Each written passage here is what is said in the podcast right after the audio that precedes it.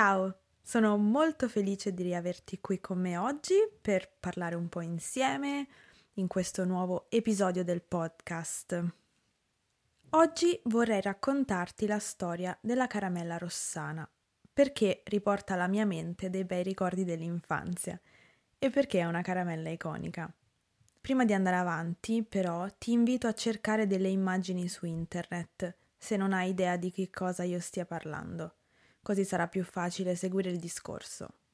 O forse sai già di che cosa sto parlando, perché magari hai mangiato una rossana, oppure perché hai visto il film La giovinezza di Paolo Sorrentino, dove in una scena c'è proprio il protagonista che maneggia, diciamo, la carta della rossana.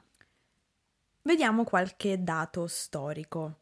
La caramella rossana vede la luce nel 1926, cioè nasce nel 1926, viene creata nel 1926 dall'imprenditrice Luisa Spagnoli.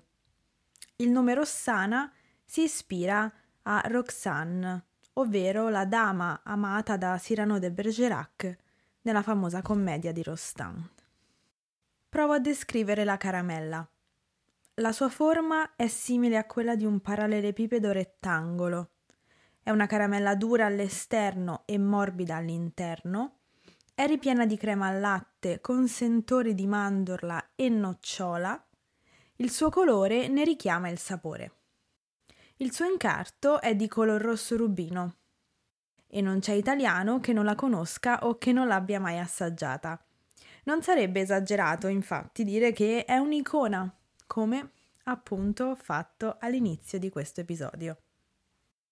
Prima di andare avanti con la storia della Rossana, è giusto parlare della sua creatrice, Luisa Spagnoli, vissuta tra la fine del 1800 e l'inizio del 1900.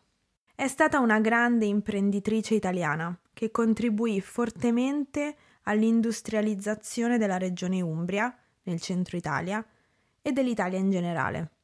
Nel 1907 fonda Perugina, l'azienda dolciaria produttrice dei notissimi cioccolatini Baci, anch'essi frutto dell'inventiva di Luisa Spagnoli. Ma Luisa Spagnoli non crea solo i baci, crea tantissimi altri prodotti all'interno di Perugina. Inoltre, nel periodo del primo dopoguerra, dà vita all'altra sua grande azienda, questa volta attiva nel campo tessile, di abbigliamento femminile, che prende il suo nome, Luisa Spagnoli. Forse qualcuno di voi avrà visto anche i negozi Luisa Spagnoli in giro per le città. Entrambe le aziende esistono ancora oggi, con una piccola differenza però. L'azienda perugina è di proprietà della multinazionale Nestlé dalla seconda metà degli anni Ottanta, mentre l'azienda di abbigliamento Luisa Spagnoli è ancora tutta italiana e gestita dalla pronipote Nicoletta Spagnoli, che oltre a ricoprire il ruolo di amministratrice delegata è anche stilista.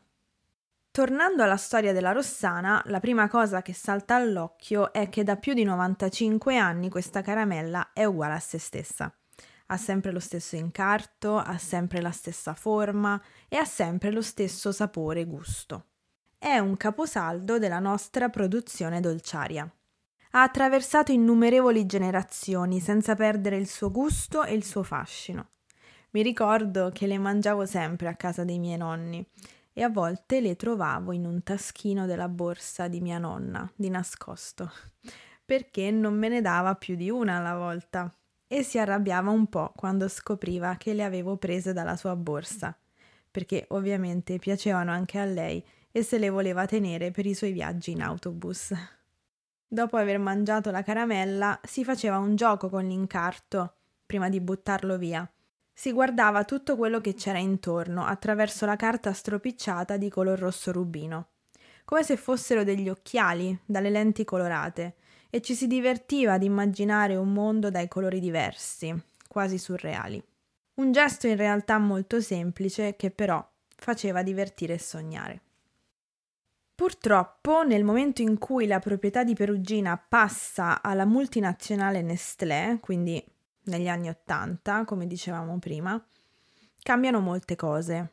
La sede dell'azienda viene spostata a Milano, e negli anni si concentrano tutti gli sforzi finanziari sulla produzione e la promozione dei cioccolatini baci, togliendo pian piano dal mercato tantissimi altri prodotti che invece erano di punta per l'azienda, come se questi altri prodotti non fossero mai esistiti e come se Perugina fosse solamente una produttrice di cioccolato, quando l'idea iniziale era vincente proprio perché i prodotti erano vari e unici.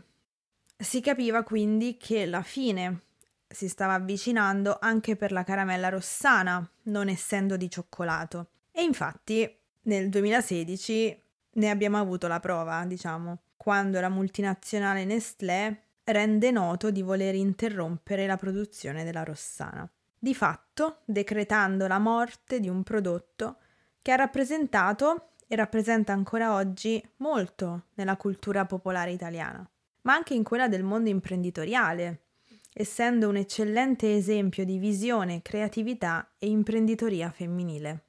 Ovviamente la decisione di interrompere la produzione della Rossana ha creato molte polemiche. Si sa come sono fatte queste multinazionali. Impongono le loro idee senza scrupoli, senza pensare alla storia che c'è dietro un prodotto, senza pensare all'impatto culturale che questo ha. Si pensa troppo solo al guadagno, perdendo ogni valore, ogni ideale, perdendo spesso e volentieri anche l'identità. E la cosa più triste è che spesso davanti alle multinazionali si è impotenti, perché vince sempre chi ha più soldi, molto semplicemente. In questo caso mh, mm, il risvolto è stato positivo, al di là di ogni aspettativa perché per fortuna scende in campo Fida, una storica azienda dolciaria piemontese, che acquisisce i diritti sul singolo prodotto e sul marchio Rossana, continuando a produrla ad Asti e creando nuove campagne televisive per promuoverla, continuando di fatto a far vivere la sua storia, decretandone nuovamente il successo. Questa vicenda mette in luce la difficoltà di stare sul mercato per portare avanti una visione di imprenditoria che ha fatto la storia della cultura pop, per portare avanti un prodotto che esiste da più di 95 anni. Questo mi porta anche a parlare di un altro punto importante, ovvero la nostra scelta in quanto consumatori, che è fondamentale. Mi piace pensare che sempre più persone attraverso i loro acquisti diano fiducia ad aziende legate al territorio, ad aziende che si impegnano per rendere migliore la vita nella comunità in cui operano, ad aziende che danno valore ai propri lavoratori e ai propri clienti. Chissà cosa direbbe Luisa Spagnoli se sapesse a cosa è andata incontro negli anni la sua Rossana. Sono sicura che sarebbe felice di sapere che ancora oggi se ne parla e soprattutto che ancora oggi possiamo gustarla. Questo è tutto per l'episodio di oggi.